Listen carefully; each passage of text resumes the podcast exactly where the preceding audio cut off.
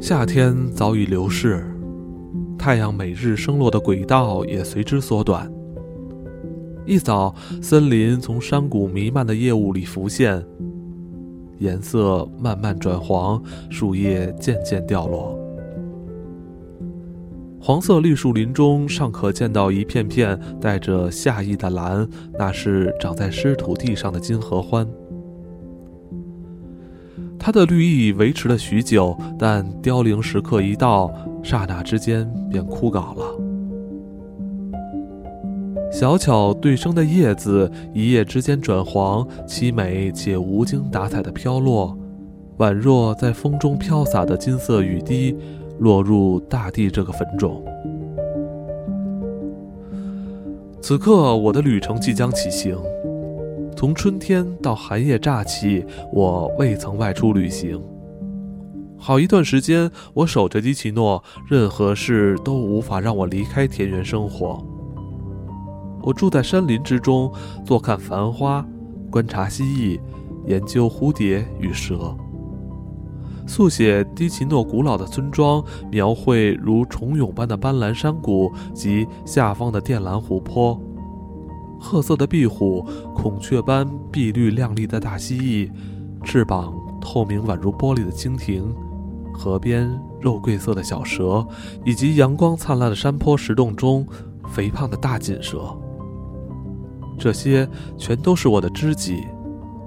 我知道松鸦、啄木鸟的巢在哪儿，也熟悉燕子、天蚕蛾及西班牙大锦蝶的栖息处。我对这片土地知之甚详，陌生人若以愚蠢的团队旅行方式前来造访这美丽的国度，那么他们这是在浪费时间。他们所见到的只不过是一张风景明信片。年复一年，月复一月，我在这片美丽的土地上漫步、休息、作画，既休闲又忙碌。我对这里的森林、田野、葡萄园、花园及人们了若指掌。然而，即使此地阳光亮丽，我仍无法年年忍受南方的冬天。通货膨胀时期，我靠小火炉挨过4个天寒地冻的冬天，结果赔上了我一生的健康。此后，只要经济情况允许，我都会避开此地的冬天。我之所以选择其他地方避寒，不是为了欣赏更美的景色，因为其他美景远比此地逊色。我也不是为了寻找变化，毕竟大自然之中没有所谓的单调无聊这回事，那全是都市人的发明。我之所以这么做，是为了到大城市去寻找温暖的温泉浴所，那儿的门窗密闭，里头有温暖的木质地板、好的火炉，以及医生与按摩师。我原想借此舒缓身上的疼痛，以度过充满苦痛的冬天，不料却意外拥有了美好的经验：拜访友人，欣赏音乐，同时参观了图书馆和画廊。我在城里暂时住了下来，即使深居简出，还是有许多人来找我。怀才不遇的画家抱着一堆画稿前来，修读语文学系年轻自信的青年才子也来找我，想以我作为博士论文的研究内容。他们在论文中将我和我30年来的作品面不改色地剖析，于是学校便将博士帽加注他们聪明的脑袋上。艺术界的流浪汉也来找我，我们的交谈颇为愉快，远胜于高尚社交圈的言语。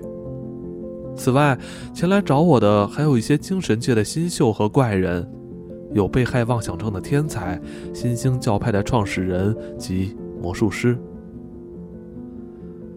备受爱戴的穷诗人克拉邦德不久前也曾来找我，他有满腹故事，好奇心又强，年轻的脸上常常微微泛红。金发美女艾米海宁总会短暂地出现几个钟头，她未曾带行李，而且还会搭错车。瘦削的汉斯·摩根塔勒偶尔也会出现，他并不多话，常常自顾自地微笑，有时还会从口袋里掏出绝望无比的诗作，那时他已病入膏肓。今年他已离开了人间。我们彼此喜爱，他们把我当成书辈看待。在他们眼中，我过着中产阶级的生活，同时又是属于他们的一员，这点他们是欣赏的。他们并未完全将我视为同类，也未曾将我视为无家可归、四处漂泊的人。但他们知道，我不仅喜爱舒伯特和佛罗伦斯的圣母像，同时也喜爱那些惶惶不安、脱俗不凡的荒原之狼。我们彼此交换诗画和出版社地址，互借书籍，共享葡萄酒。偶尔有人付我旅费及稿酬，但让当地识途老马带我参观城里的古迹和观光圣地。但我必须在讨厌的大厅中为陌生人整晚朗诵我的诗。每次这么做时，我总会告诉自己，下不为例。然而在展开城市生活、旅游生活及吉普赛生活前，我得先向此地道别，将根从土中拔起，打点行李，向娜塔莉娜、玛丽、阿诺奇亚塔握手道别，然后带着行李搭上火车前往卢加诺。但我仍留在家里，仍是有所依归的人，直到最后一座粉红色山丘自眼前消失，直到置身哥哈特山间的冷杉树林。陌生自由的异乡氛围忽然笼罩四周时，我才会再度成为失根的植物，再度成为吉普赛人。那只张着大嘴的大皮箱已在斗室摆了3天，等着我打包。我必须仔细盘算该带些什么，因为我将在外停留6个月以上。衣裤、皮靴还算容易，只要从衣架上取下来，塞到皮箱中，再坐下来将它们压紧即可。但还是得带上工作或消遣时所需的小东西，例如书籍、话剧、画本，以及一些能让旅馆房间满是生辉的画等林林总总的物品。偏偏每次仍会带错东西，人们在打包时总是太过吹毛求疵。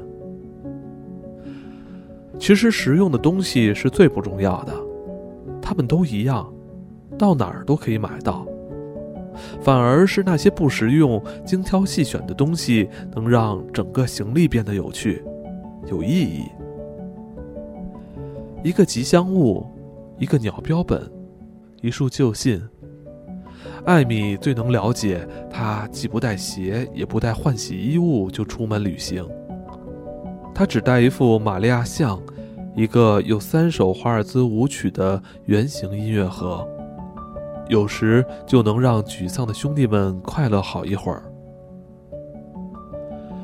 我向许多东西道别，将最近才刚看到的书搁在一旁，它们都是好书。彭措尔特的《可怜的查特尔顿》，这是本迷人的好书，是作者为吉普赛人和人生旁观者而写的。另一本是可爱的克拉邦德留下来的小说《博尔吉亚》。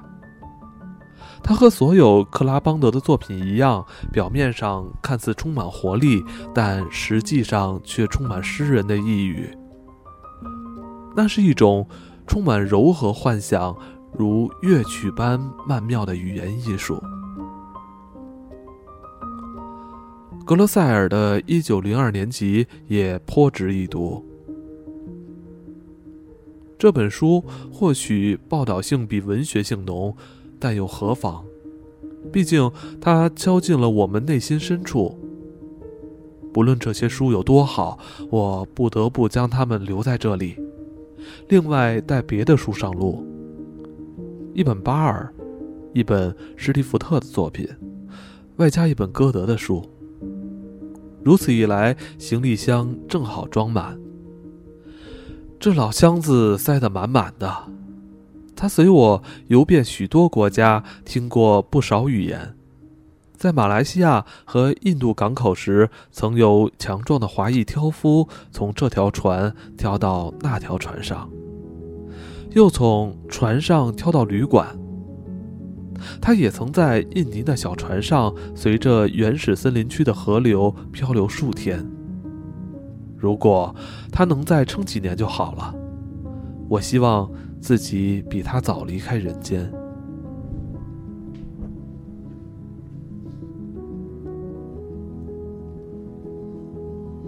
我即将整装待发了，希望到了苏黎世时，能在节目单上找到莫扎特歌剧或奥特马尔舒克的《潘德西拉》。那么我将在那儿多停留几天。希望巴登的温泉旅馆现在已门可罗雀，那么我将住上几天，在泉水里躺着假寐，或者摆好桌子开始作画及写作。这样既有益健康，也能度过寒冬。希望有人能将一缸玻璃鱼借我几个星期，让我打发时间，不致感到孤独。我的女朋友旅行去了，这几天她应该会从维也纳或克拉卡写信给我，快回来吧，候鸟。旅行的渴望让我的四肢不安分，我不想再坐在斗室里，我不想再散步。只是随心所欲地将所有换洗衣裤全塞进箱子里，同时也将女朋友送的那件绿衬衫放了进去。经过一次又一次的洗濯熨烫，你将走样，不再恢复原来的面貌。我的衬衫，我们都将改变，不再是过去的我们。